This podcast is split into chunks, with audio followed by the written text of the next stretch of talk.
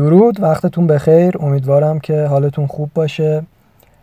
من پارسا هستم و شما دارید هفتمین اپیزود و آخرین اپیزود از فصل اول پادکست فیلم پلاس رو گوش می‌کنید. اگر که تا اینجا ما رو دنبال کردید که خیلی جای خوشحالی داره و اگر هم این اپیزود اتفاقی به دستتون رسیده و اتفاقی دارید پلیش کردید و گوش می‌کنید شش اپیزود پیش از این در ارتباط با همین موضوعات یعنی بررسی هنر سینما بررسی ارتباط هنر سینما با هنرهای هفتگانه رو راجبش صحبت کردیم و امیدوارم اگر بحث براتون جذاب بود برگردید و اون شش اپیزود رو هم گوش بکنید. من آخر این اپیزود یه سری صحبت پایانی دارم برای فصل اول فیلم پلاس که پروندهش رو ببندیم.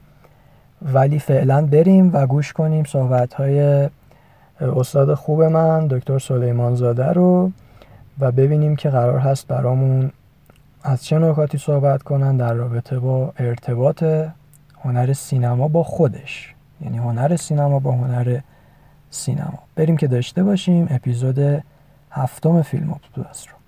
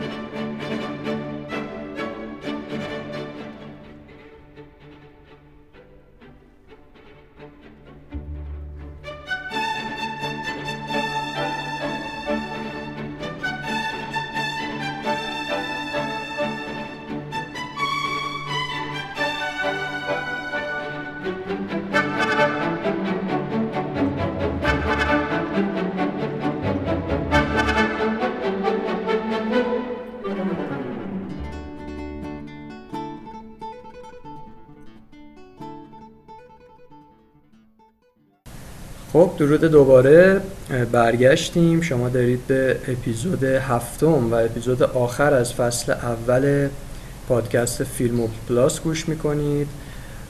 دوباره آقای دکتر سلیمان زاده مهمان بنده هستند و این افتخار رو دارم که باهاشون صحبت کنم و در واقع ایشون برای ما صحبت بکنند از این بار ارتباط سینما با خودش که خب خیلی این هم موضوع کنجکاوی برانگیزیه و حالا شخصا حدس می‌زنم که احتمالا بخوایم بشنویم چیزهایی از تاثیر سینماگران روی یکدیگر جناب سلیمان زاده سلام عرض می‌کنم. ریش و قیچی مثل همیشه در دست شما. درود به شما و همه شنوندگان خوب این پادکست. خب بالاخره رسیدیم به برگ آخر این حکایت افغانه فکر می‌کنم جذابمون که یک ماجراجویی بود هم برای من که ارائهش می‌دادم امیدوارم و آرزو دارم برای کسانی هم که شنیدن چه در همین زمان چه در زمانهای آتی به درد بخور باشه این مباحث. آخرین بحث ما مطالعه سینما و نسبتش با خود سینما هست. فکر می‌کنم این بحث مهمترین بحث ما باشه. ضمن اینکه خب بحث های پیشین هم بسیار مهم بودن از منظر اینکه رابطه سینما با موسیقی مطالعه شد با ادبیات مطالعه شد با نقاشی مجسمه و معماری رقص و تئاتر. و حالا نوبت این شد که سینما رو با سینما مطالعه کنیم. یک شعار عمومی که در بسیاری از سازمان های فرهنگی نوین جهان مطرح شده اینه که ما باید سینما رو با سینما بیاموزیم. و این یک نوع مقابله با دانش صرفا آکادمیکی است که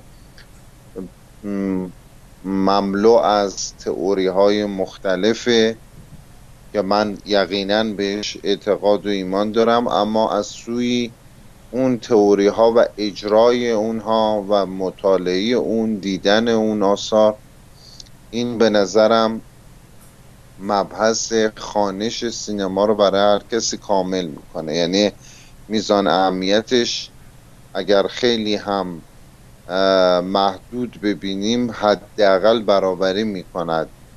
از لحاظ درصدی با چیزی که راجع به سینما توی کتاب می‌خونیم یا به شکل مقاله یا یادداشت یا هر چیز دیگر. بنابراین مطالعه سینما بسیار مهمه که از طریق خودش صورت بگیره و این به نظرم با اینکه آخرین بحث ماست ولی یه مطلعی است یا آغازی است برای و یه طلوعی است برای تفکر از نوع دیگر راجع به سینما. شاید هم بحث امشب ما اندکی طولانی تر بشه ولی نیاز هست که به نظرم بیشتر روی این صحبت کنیم. بریم سراغ اولین فیلم تاریخ سینما که در سال 1895 میلادی تقریبا دهه آخر قرن 19 میلادی در کافه در پاریس اکران میشه توسط برادران لومیر. بر طبق گزارشات بلیت برای اون فروخته میشه و عده محدودی این شانس رو داشتن که اون فیلم رو ببینن که الان هیچ کدومشون زنده نیستن طبعا چون یه گزارشی که می‌خواست تهیه کنه. از بازماندگان اون دوران البته خیلی سالها پیش ولی موفق نشده بود که فردی رو زنده پیدا کنه. چون جالب می‌شده احتمال زیاد مصاحبه با کسانی که اولین فیلم تاریخ سینما رو روی پرده دیدن و به اون شکل با اون آپارات های قدیمی و دستگاه لومیر ها و دوربینشون طبعا نام این فیلم خب ورود قطار به ایستگاه هست که همین اسم در واقع logline خود فیلم هم هست. ما توی فیلم دوربین ثابت است و ورود یک قطار رو به ایستگاه میدیم. حجم خود قطار که بسیار هوشمندانه انتخاب شده توسط برادران لومیر یادآور خود نگاتیوه. شما اگر از پهلو به قطار نگاه بکنید هم حرکت قطار هم در واقع ابعاد قطار حرکت طولیش پنجره های قطار که شبیه در واقع فریم های روی نگاتیو هست خود شکل قطار تجسمی است از شکل نگاتیو. انگار گویی به شکل هوشمندانه ورود قطار به ایستگاه ورود سینما به زندگی است. یعنی از این به بعد دیگه زندگی شما با نگاتیو آمیخته شده. همونطوری که سوار بر قطار می‌شوید و از نقطه به نقطه دیگر می‌روید و سفری رو شروع می‌کنید در واقع از این به بعد سوار بر نگاتیو میشید و از این نقطه به نقطه دیگر می‌روید. از سرزمینی به سرزمینی دیگر از فرهنگی به فرهنگی دیگر از جغرافیایی به جغرافیایی دیگر. به نظرم این شاهکار انتخاب همچین حجمی همچین وسیله برای اولین فیلم تاریخ سینما طبق بسیاری از منابع مهم است. این مطلع رو گفتم که شروع بکنم بحث اصلی رو که این ماجراجویی و سفر ما باید به چه ابزاری مجهز باشه و فیلم های مهم تاریخ سینما چطور ماندن در تاریخ و چطور جریان ساختن یا موج ساختن و تونستن احاطه کنن از هان افرادی رو که در نسلهای بعدی و آتی سوار این قطار نگاتیوی شدن. من توی کلاس هم همیشه به یک مقاله اشاره می‌کنم به نام هنر فیلم که نویسندهش آلن روبگریه هست یک زمانی فکر می‌کنم این در فصلنامه محترم سینما و ادبیات هم چاپ شد. توی اون مقاله آقای روبگریه سینما رو به نام ماشین رویای اروتیک نام گذاری می‌کنه. این اروتیک با اون فهمی که ما از اروتیزم داریم در زندگی عادی و به شهوت غریزی صرفا محدودش می‌کنیم تفاوت داره. ریشه اروز اروتیک طبقه اروس هست که بیشتر به مفهوم عشق عشقی که همراه با پشن هست یعنی با هست بیشتر به اون مفهوم هست. و این بسیار بسیار مهمه که ما به این نکته دقت بکنیم. بنابراین ماشین رویای پر از شور پر از عشق یا می‌تونه همون باز قطار لومیرها باشه باید زیر بگیره یک سری رو در مسیر خودش. این زیر گرفتن از جنس خشونت نیست. بلکه از جنس یکی شدن با همان حجم قطار و اضافه کردن واگنی به اونه البته که در طول تاریخ سینما خیلی از واگن ها هم تخلیه شد از ریل خارج شد اما همچنان این قطار حرکت می‌کنه. بعض وقتا سرعتش زیاد شد.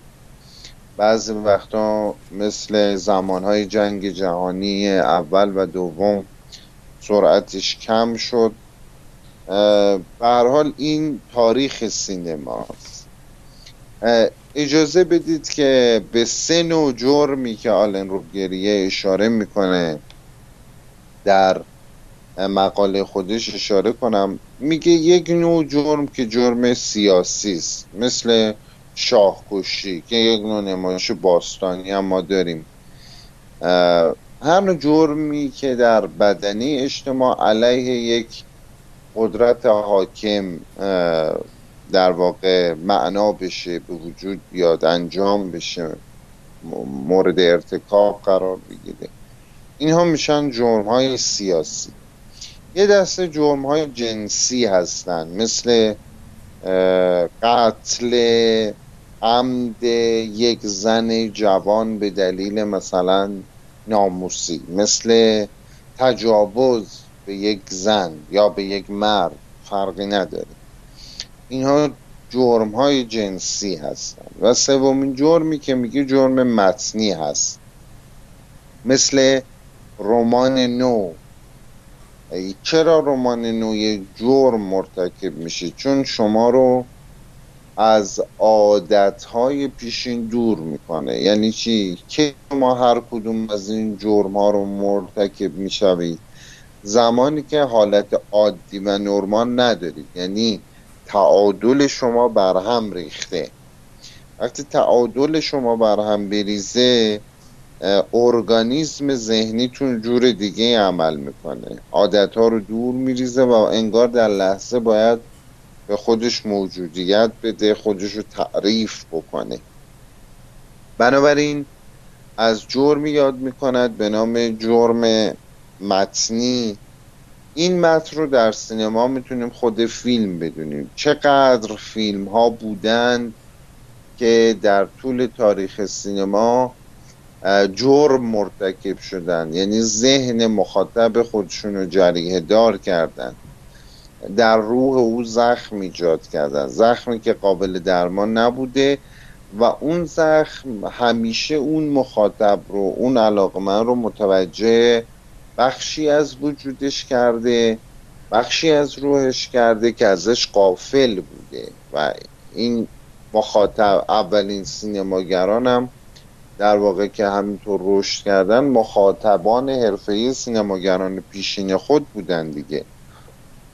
مثلا آندر مالرو میگه که اگر هنرمند متقدمی برای تاثیر گرفتن نباشه هنرمند شدن امری غیر ممکنه اساسا.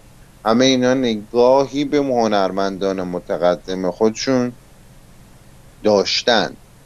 بنابراین این مسیر آمده این جرم سرایت پیدا کرده. مثل مثلا ما میگیم مکبس شکسپیر یه نوع سرایت قتله انگار قتل مصری میشه انگار اپیدمیک میشه. حالا نه مثل کرونا پاندمیک ولی یعنی همهگیر نمیشه بلکه فراگیر میشه اپیدمیک میشه. این نوع فیلم هایی که از پیشینیان به پسینیان می‌رسه جاهای پیش و پس تاریخ سینما رو عوض کردن این همیشه در طول تاریخ دنبال شده. یه عده فکر می‌کردن که فقط در سینما باید نشان داد. نباید گفت. نه حمله ای که به سینمای آمریکا می‌کردن می‌کردن و الان هم البته می‌کنن اینه که فقط دیالوگ و تصویر بریه که خب طبق خیلی تحلیل ها غلط این حرف. در مقابل یه عده می‌گفتن فقط نشان بده یه عده فقط به کلمه سوار بودن. بسیاری از فیلم هایی داریم در تاریخ سینما که مثال های خیلی خوبی هستند اما آن فیلم های بیشتر جرم رو ایجاد کردن جرم رو مرتکب شدن که مثل یک شعر بودن. من پیشنهاد می‌کنم همه فیلم خونه یک شاعر ژان کوکتو رو ببینن. ایشون شعر از فیلم می‌سازه. همونطوری که شعر از نقاشی میساخت همونطوری که شعر از ادبیات میساخت. و تونست با فیلمهاش پریشان کنه مخاطب رو. در واقع ذات هنر پریشان کردنه. ذات هنر آشفته کردنه. ذات هنر انجام عمل شره نه به مفهوم منفیش. همه اینا مفهوم این داره که تو باید تعادل را برهم بریزی با اثره همیشه اصلا اثر یعنی برهم ریختن تعادل دیگه. اگه قرار بود همه چیز در قطبهای پیشین خودشون با هم تماس برقرار کنن هیچ اثری ایجاد نمی‌شد. هیچ چیز فرو رفتگی و فرارفتگی ایجاد نمی‌شد. اینها مهم هست. مهمه که بدونیم چه فیلم هایی ما رو پریشان کرد. چه فیلم هایی در ذهن ما موند. اون مثل عشق دیگه. همون ماشین رویای اروتیک رو به خاطر بیارید. شما با سوار ماشین میرید به هر حال. اما عشق وقتی براتون اتفاق میفته در زندگی مخصوصا این عشق اول و اینا میگن عشقای بعدی فیکه یا وجود نداره. همین عشق اول این first impression به قول انگلیسی ها همین اتفاقی که اولین بار شما باش مواجهه پیدا می‌کنید تا ابد در ذهن شما میمونه. مثل همون معلم کلاس اوله که خیلی ها یادشونه. یعنی بخشی از ذهن تو رو touch کرده و نوعی به تو معرفی شده که جاش در ذهن تو همیشه باقی است. مثل عشق به مادره مثل عشق به پدره. مثل عشق به همسره به فرزنده حالا اینا عشقای خانوادگیش. و عشق یک فرد به پارتنرش هست. همه اینها نشون میده که تو نمی‌تونی اون عشق رو بذاری کنار. این ماشین رو یعنی اگر همون عشق و ابژش هم قایب بشه تو با رویات اون رو می‌سازی. برای همین خیلی به هالیوود می‌گفتن کارخانه رویا بافی بعضی ها می‌گفتن رویا سازی چرا؟ چون این رویاه باعث می‌شد همه آن چیزی که انگار نمی‌تونستن در واقعیت بهش برسن رو در رویا حداقل بهش برسن و جلوی چشمشون گذاشته بشه. این نکات مهمی است که باید بدانیم از تاثیر سینما بر سینما. کدام فیلم بر کدام فیلم ساز تاثیر می‌ذاره که باز یه فیلمی تولید کنه که بر فیلمساز بعدی تاثیر بگذاره. جهان ها و تقابلش در این ماجرا مهمه. جهان بینی ها و تقابلش در این مسیر مهمه. باید بدونیم که احساساتی که سینما به ما آموزش میده وسیله میشن برای ادراک جهان. یعنی جهان احساسی که ما باش روبرو میشیم وره و یا در واقع ساحت ادراکی ما رو تقویت می‌کنه و باعث میشه که ما همواره به وسیله یک چشم دارای قدرت ادراک جهان رو ببینیم.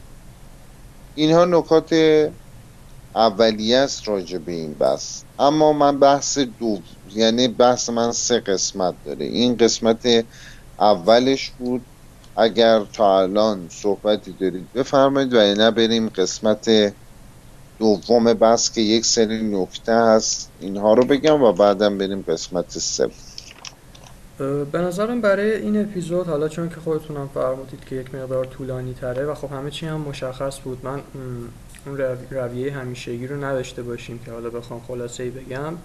فقط صرفا خیلی یادآوری اون تمثیلی که حالا سر کلاستون هم برام خیلی جالب بود خیلی جذاب بود. تمثیل بین قطار و خود سینما و در اولین فیلم تاریخ سینما که به نوعی ورود اون قطاره انگار ورود سینما به زیست انسان ها. بریم وارد بخش دوم شیم نظرم. خیلی خلاصه ای لازم نداره و مشتاقانه بریم برای بخش بعدی. در این قسمت می‌خوام راجع به سینما و روشنفکری صحبت بکنم. هم در مقام اینکه خود فیلم به عنوان یک موجودیت مستقل روشنفکر دارای گفتگو باشه. یعنی موجود زنده است که از طریق نقد و تحلیل می‌توان با اون سخن گفت. و هم فیلمساز در مقام خالقی که در به عنوان یک روشن فکر دقدق من در برابر جامعه و فرهنگ و هنر بومی و ملی خودش قرار می‌گیره. و باید کاری بکنه که بماند و مسئولیت داشته باشه. اینجا در واقع توی کل تاریخ سینما محوره.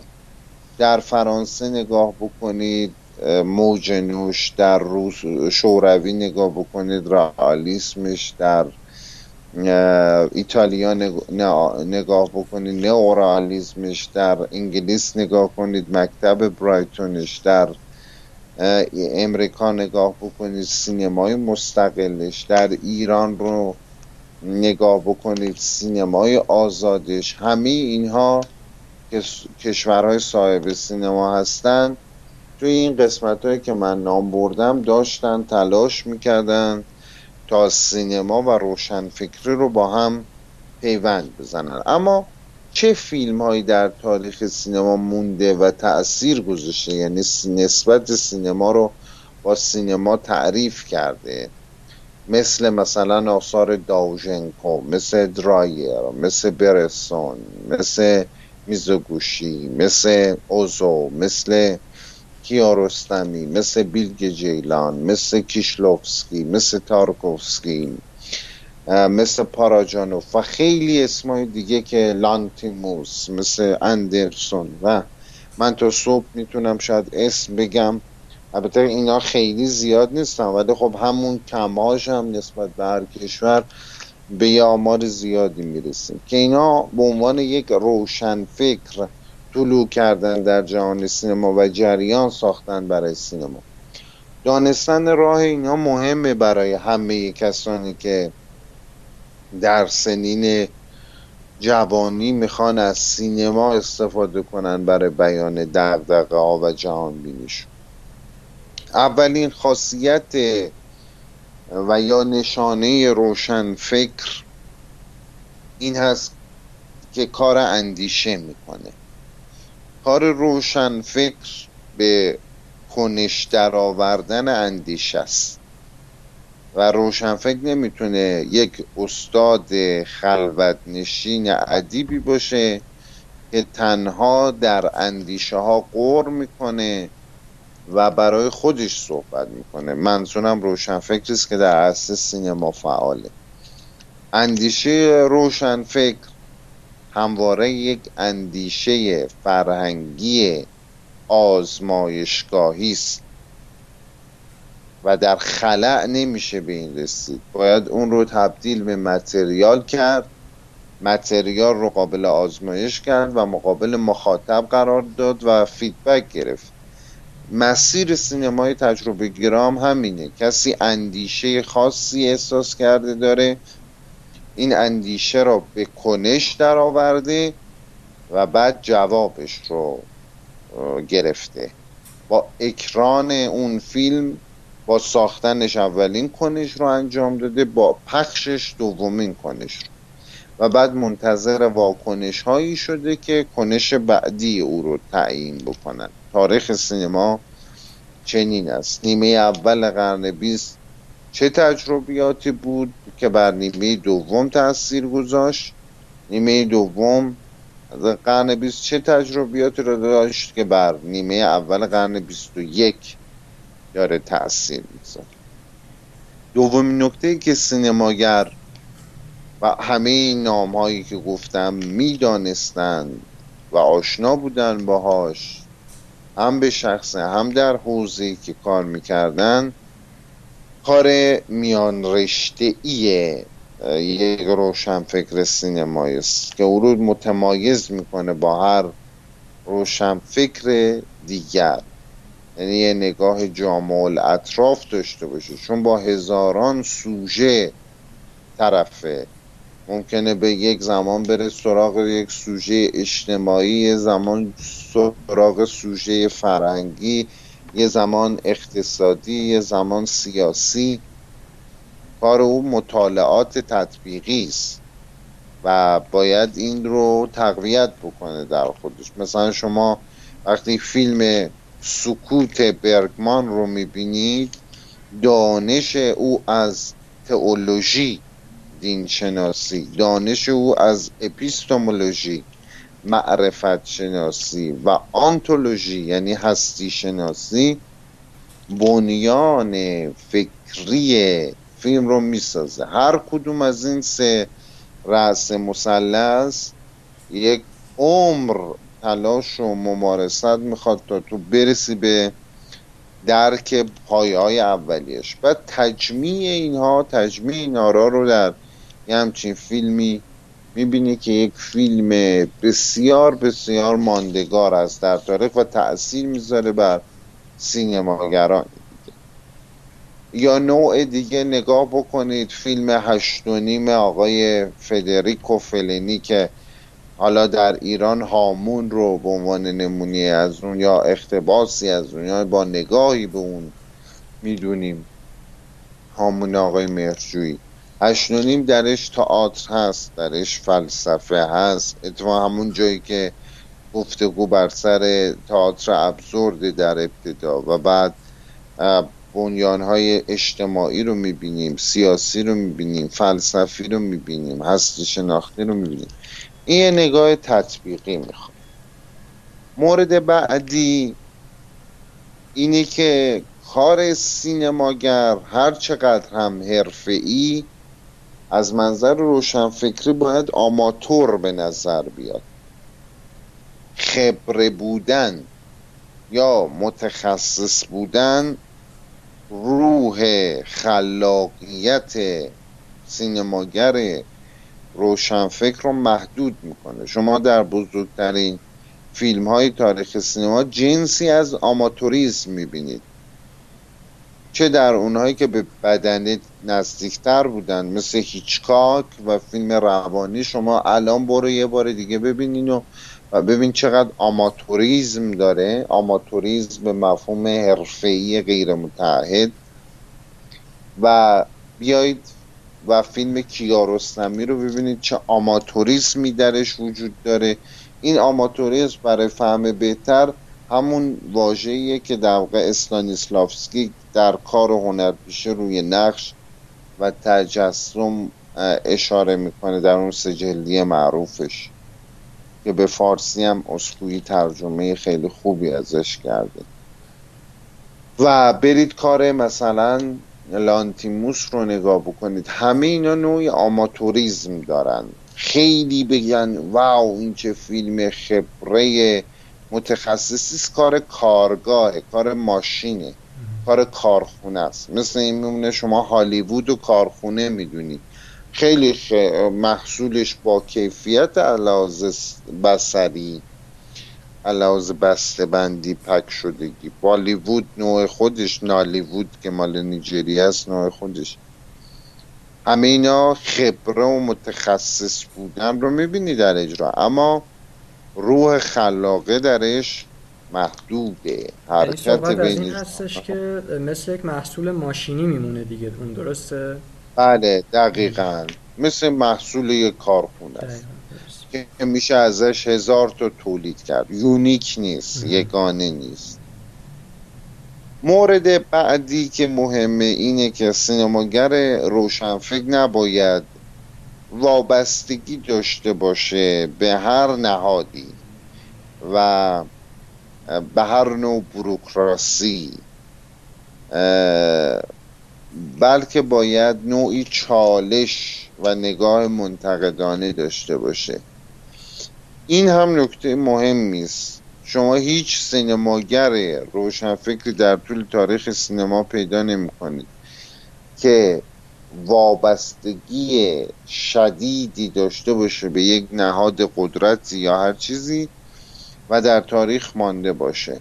نمونه هستند مثل ریفنشتال برای هیتلر ولی در واقع نمونه دیگری هستند که فراوانن و در مقابل این استثناءات قرار می‌گیرن. روشنفکر باید کار خودش رو بکنه نه اینکه تقابل بکنه همیشه. این معنای حرف من نیست. بلکه باید حرف خودش رو روح خودش رو دغدغه خودش رو دنبال بکنه. این هم مهمه که در تاریخ سینما در واقع باید بدونه که اگر ایدئولوگ شه وابسته به یک فکر شه تأثیر او در تغییر از بین میره. تغییر هم تغییر سیاسی مد نظر نیست. تغییر روحانی فرده. همون زخمی که اول اشاره کردم یعنی اگر هر اینو تقلیل بدیم به یک عمل سیاسی داریم در واقع ناقصش می‌کنیم اختش می‌کنیم. این هم نکته مهمی. بحث بعدی سینماگر اینه که باید خودش رو در برابر عوام قرار نده.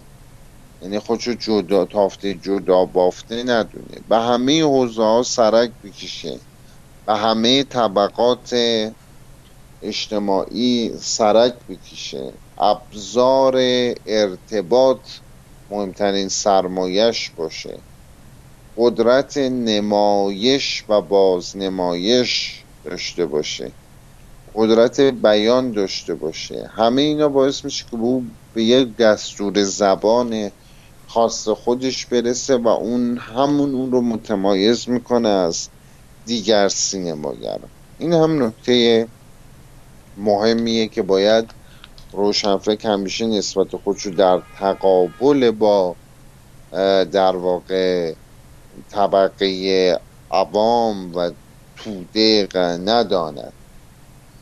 نکته بعدی اینه که کار سینما و سینمای روشنفکری و تجربه گرایی آزمایشگاهی ایجاد پرسشگری و تردیده. ما می‌دونیم که پرسیدن مهمتر از پاسخ دادنه. این نکته بسیار مهمه. روشنفکر نباید اجازه مناسبات قطعی متقن و یقین ورود اینها رو به فیلمش بده. شما مثلا طعم گیلاس رو ببینید هیچ چیزی با یقین توش مطرح نمیشه. حتی نتیجه گیری کاملا ضد یقینی است. این نکته خیلی مهمه. همین باعث بشه او جهانی تر شه فراملی تر شه. من برای این همیشه مثالی می‌زنم. حالا شاید اولین باره که در این وایس ها عمومیش می‌کنم. من زمانی که دانشجوی تئاتر بودم خیلی وقت پیش بود دیگه حدود 14 15 سال پیش دوره لیسانس رو میخوندم همون ترمای اول. بحث بر سر حملت شکسپیر بود. ما استاد ما دکتر فرشید ابراهیمی ها بود که از منتقدین خیلی برجسته تئاتر کشورمون هستن که الانم در امریکا هستن. امیدوارم سلامت باشن. ایشون یه بار به ما گفتن که برید و راجع به مثلا حمله تحقیق کنید. ولی این تحقیق نو باشه از یک زاویه جدید باشه. از یه نگاهی باشه که کسی بهش نپرداخته باشه. خب خیلی سخته.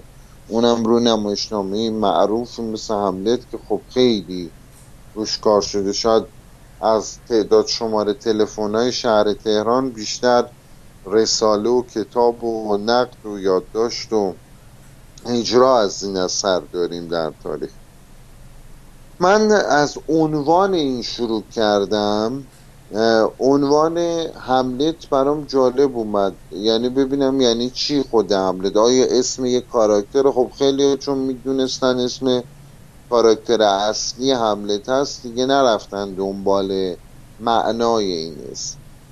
ولی منم موقع رفتم و دیکشنری آکسفورد رو دیدم. الانم قابل سرچ حتی نسخه آنلاینش اون موقع خب خیلی این چیز دسترسی های آنلاین این شکلی وجود نداشت.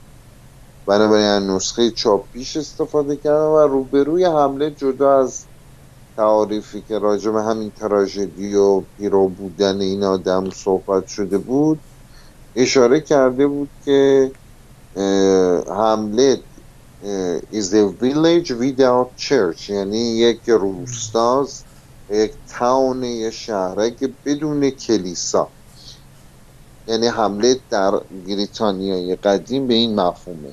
خب اول این سوالی که من کردم دیدم چقدر هوشمندانه این اسم انتخاب شده؟ به دلیل اینکه حملت اولین کاراکتر ادبیات نمایشی است که دچار پرسشگری و تردید میشه. و جالبه دقیقا نمایشنامه حملت حدود چند سال بعد از جمله معروف دکارت ژوپان ژوپانستون جوسوی یا کوجیتو ارگو اگوسام میاندیشم پس هستم نوشته شده از دکارت. همون میاندیشم شک می‌کنم پس میاندیشم میاندیشم پس هستم دکارت. بنیان فلسفه جدید رو پایه می‌ذاره. و نوعی رهایی از یقین دوران قرون وسطا که واضعینش کلیسا و در واقع کشیش های کلیسایی بودن داره به ما آموزش میده. حملتی که میشه شهر بدون کلیسا یا روستایی بدون کلیسا یعنی از اون یقین کلیسایی خارج شده و حالا اجازه داره تردید کنه. ببینید این در تاریخ ادبی نمایشی هم هست. شما پرسشگری و تردید باعث نو شدن شماست.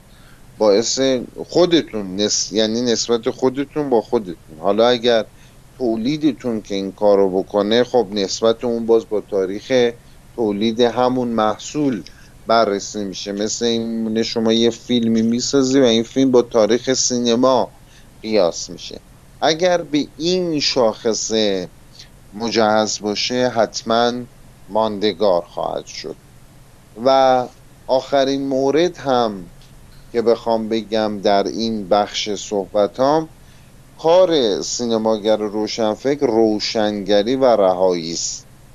ببینید او آدورنو یه واژه داره که میگه همیشه من تبعیدیم. میگه من احساس می‌کنم وطنی ندارم. تبعیدی هستم. یعنی از این نقطه رفتم به یه جای دیگه باز از اون نقطه به یه جای دیگه تبعید شدم. اینم اصلا برخورد سیاسی رو باز بذارید کنار ازش. باز این یه بخ... البته اونام تاثیر داره. ولی می‌خوام بگم که در واقع تأثیر روحانی این کار تأثیر استعاریش خیلی بیشتره. به همین دلیل بود که آدورنو نوشتن رو جایی برای زیستن می‌دونه. سینماگر هم باید فیلم ساختن رو یه جا برای زیستن بدونه. باید یه جایی بدونه که می‌تونه توش رها بشه. می‌تونه روشنگری بکنه. مگر روشن فکر نیست. کار روشن فکر روشنگری است. و در واقع این تبعید خودش رو بهانه و دستاویز قرار بده برای انتشار اندیشه های شخصی خودش. این خیلی نکته مهمی است در ماندگاری در تاریخ سینما. اگه به این هفت موردی که من از ویژگی های سینماگر روشنفکر گفتم به نظرم با توجه با تکی البته به تاریخ سینما من واضح اینها نیستم. ادوارد سعید هم خیلی خوب راجع به این ویژگی های روشنفکر صحبت کرده که خودش در واقع یه سخنرانی داره به نام نشان های روشنفکران که به اینا اشاره می‌کنه. ولی تجمیعش و ارتباطش با سینما مهم است.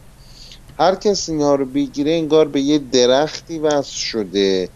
که دارای شاخه های مختلفیه و این شاخه ها خودشون یک درخت قوی و قدرن.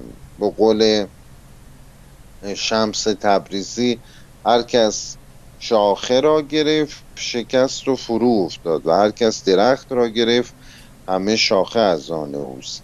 در واقع اگه می‌خوایم همه این شاخه از آن ما باشه ما باید به یک انسان روشن فکر تبدیل بشیم که یه بخش اعظمش اکتسابی از معدود مواردیه که در کار هنری می‌توان اکتسابی باشه چون قابل تقویت قابل پردازش قابل گسترشه و در واقع بتونه در تاریخ سینما باقی بمونه. این هم بخش دوممه. بخش آخرم خیلی کوتاهتره که اگه نکته دارید اینجا بفرمید که برم سراغ بخش آخر. نه خواهش می‌کنم پیوسته باشه فکر کنم برای این اپیزود بهتره. بفرم بخش آخرم راجع به در واقع خود سینمای تجربه گراست که برای مخاطبین این نوع ویسا به نظرم مسئله مهمتر است. ببینید یک در واقع اثری داره مارسل دوشان به نام انمیک سینما. anemic سینما. در واقع anemic که یک مفهومش کمخونی است. حروفش میشه A N E M I C. این حروف خود حروف سینماست. انگار به همش بریزی میشه anemic. و توی اثر انمیک سینما که یک فیلم تجربیه داره به ما یاد میده. حالا از همون مفهوم کمخونی هم استفاده کنید. ببینید آدمای کمخون یک ضعفی دارن. باید یه سری چیزهای تقویتی استفاده بکنن تا مشکلشون رفع شه. اما قابل تشخیصن. یعنی اگر این کارها رو نکنن و در کمخونی باقی بمونن قابل تشخیصه. آثار تجربه گرا هم این شکلی هن. انگار کمخونن یعنی اگه سینمای اصلی رو پرخون بدونیم و عادی و نرمال یعنی اصلی به معنای mainstream یا جریان اصلی بگم درسته رو دقیق تره. این سینمای تجربی anemic کمخونه ولی قابل تشخیصه. ولی به تزریق فکرهای جدید احتیاج داره برای بقای خودش. ولی همیشه در تاریخ کمخون بوده و باید هم کمخون بمونه. چون خون زیادی نیست که به این نوع سینما تزریق شه. گروه های خونی معدود و ناشناخته می‌تونن به این سینما خون برسونن و اونها محدود هستن و اونها انگوش شمارن و اونها در گوشه خیلی خودشونو منزوی کردن. به قولی سرشک گوشگیران را چو دریابند دور یابند این از این خون از یک سرشکی میاد که خاص یک طبقه بسیار بسیار بسیار محدود هست که می‌تونه خون بده به سینمای تجربی و باعث بشه اون زنده بمونه. باز اون خون تموم شد یکی دیگه بیاد این خون رو تزریق کنه. تمام حرفی که می‌خوام بگم در یک فیلمی که از سیدنی پیترسون دیدم به نام دکیج به مفهوم قفس که سال 1947 میلادی ساخته شده. درباره یک مردمک چشمه که بر علیه کاسه چشم قیام می‌کنه. تا هر کجا که دلش می‌خواد بره و هر چی دلش می‌خواد رو ببینه. ببینید این ایده رو.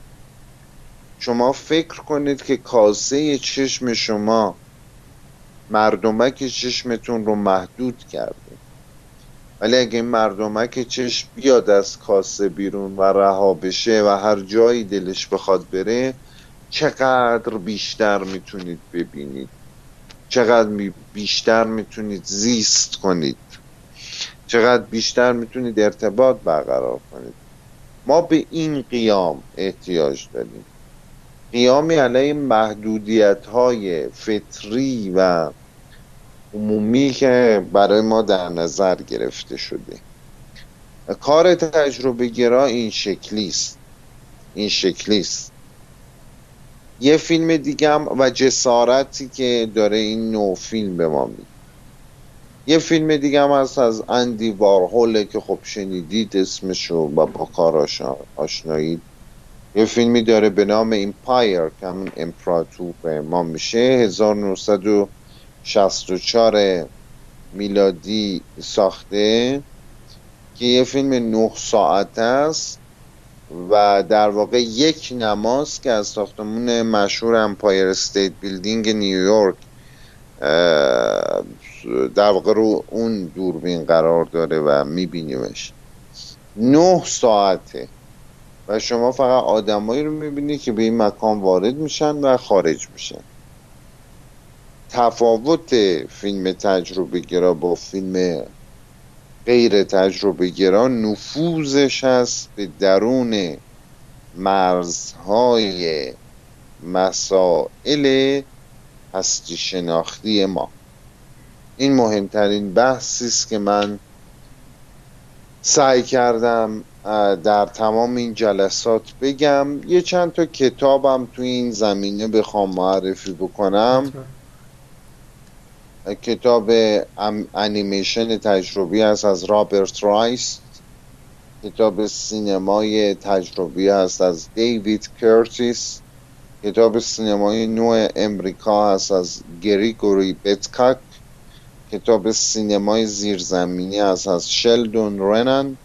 کتاب کوشش برای فیلم متفاوت هست از هانس ریختر کتاب سینمای آبستره و ماورا از مالکوم لوگریس و کتاب سینمای آوانگارد و سینمای رویایی از پی آدامز سیتنی. این کتاب های خیلی خوبیه که بحث ما رو کامل می‌کنه و می‌تونه حسن ختام خوبی باشه برای تمام این هفت جلسه و علال خصوص این جلسه. آخرم چند کلمه از عباس کیارستمی بخونم برای حسن ختام این جلسه و تقریبا همه این هفت جلسه که افتخار همراهی با شما و شنوندگانتون رو داشتم.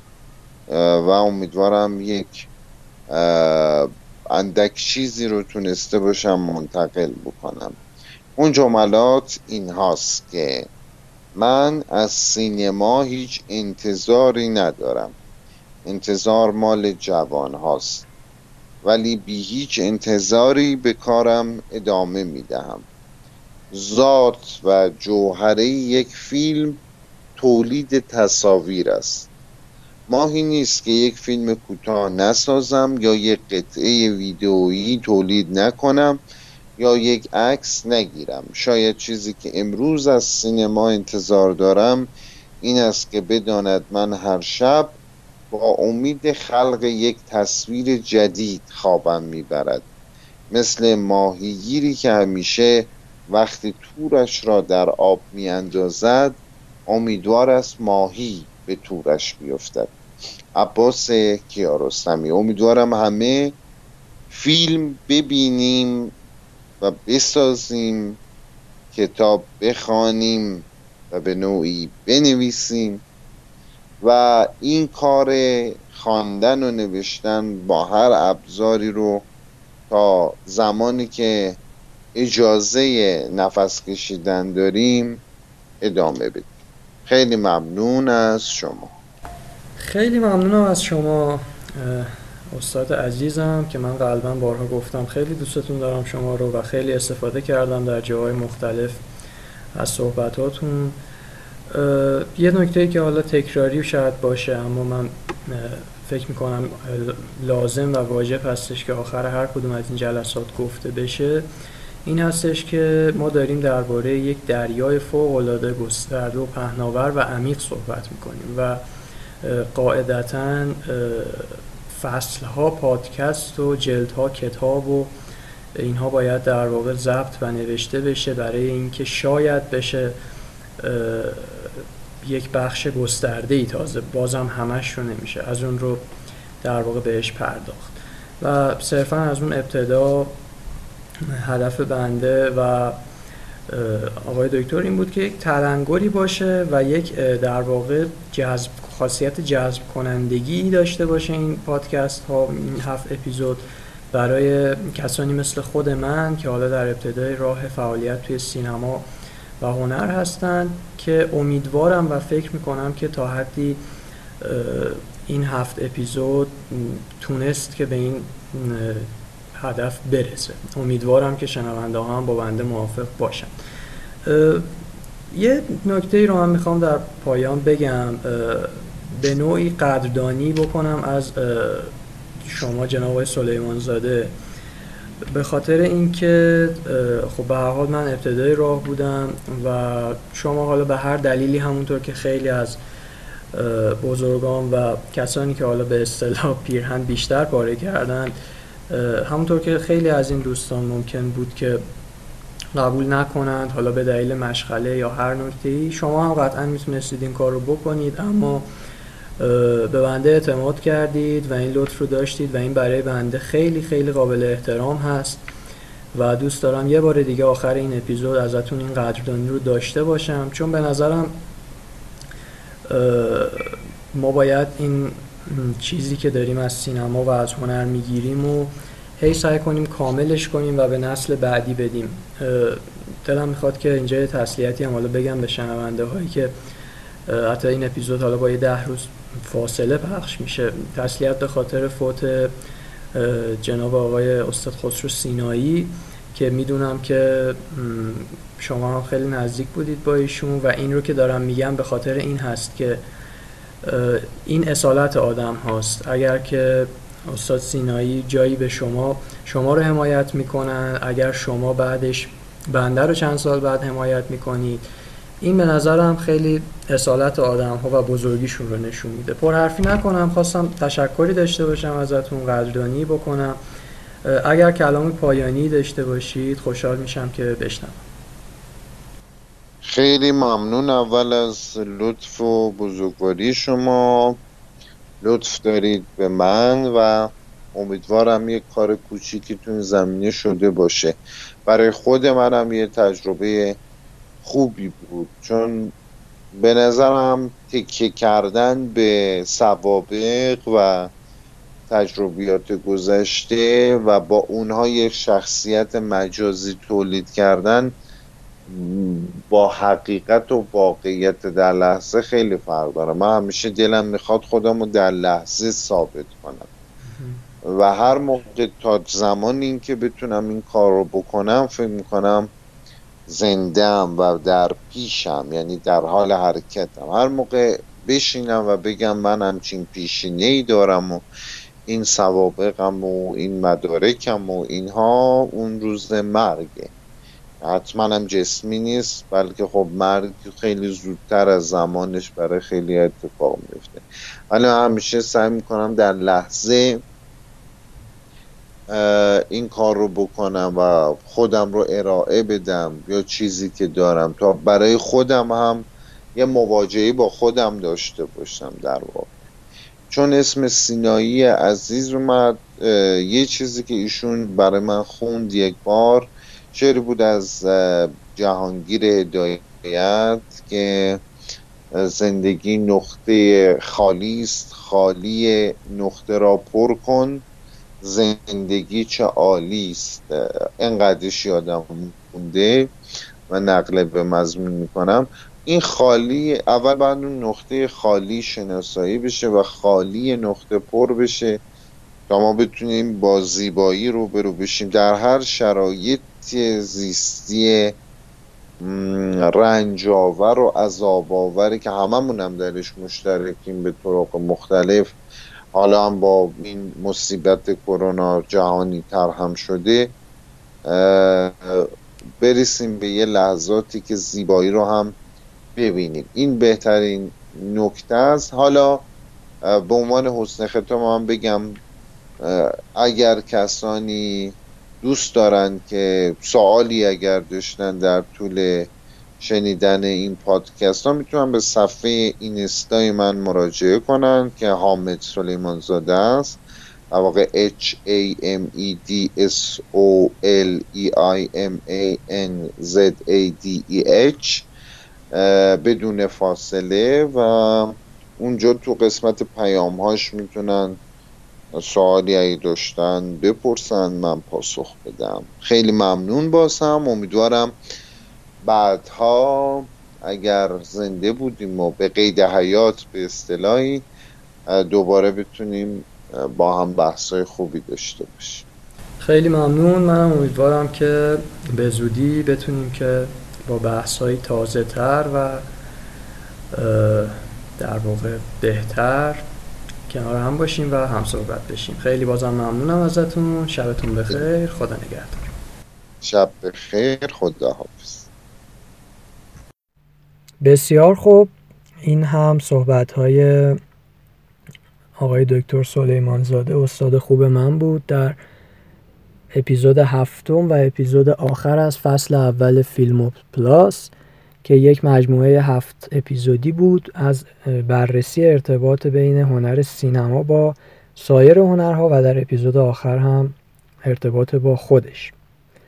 ما چیزی که از ابتدا هم من هم آقای سلیمان زاده دوست داشتیم اتفاق بیفته این بود که همونطور که تو خلال بعضی از گپ همون تو این هفت اپیزود گفتیم این بود که این هفت اپیزود یک مجموعه بشه برای حالا چه کسانی که تازه می‌خوان شروع کنن فعالیت در هیته سینما رو و چه کسایی که حالا بعض خیلی از این چیزهایی که صحبتش شد رو هم براشون آشناس و شنیدن اما خیلی وقتا دوباره گوش کردنش می‌تونه یک تلنگرهای خوبی باشه یک جرقه های خوبی در ذهن آدم بزنه ایده هایی به ذهن آدم بیاره و دوست داشتیم تبدیل به یک پکیجی بشه که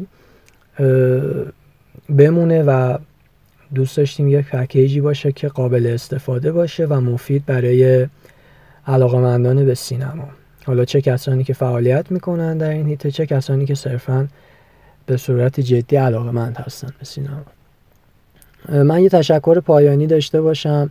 اول از آقای دکتر سلیمان زاده واقعا لطف کردن به من. تو خود صحبت همون به خودشون هم گفتن. ممنونم که وقت گذاشتن. می‌دونم که خیلی مشغله کاری زیاد دارن اما این لطف رو به من داشتن. دوباره ازشون ممنونم. ممنون از امیرعلی به خاطر بیتی که میشنوید. تو این چهار پنج اپیزود آخر شنیدید ابتدای برنامه. دوست خوبم مارال به خاطر کاورهای مینیمالی که من خودم شخصا خیلی دوستشون دارم و از دوست خوبم ممنونم.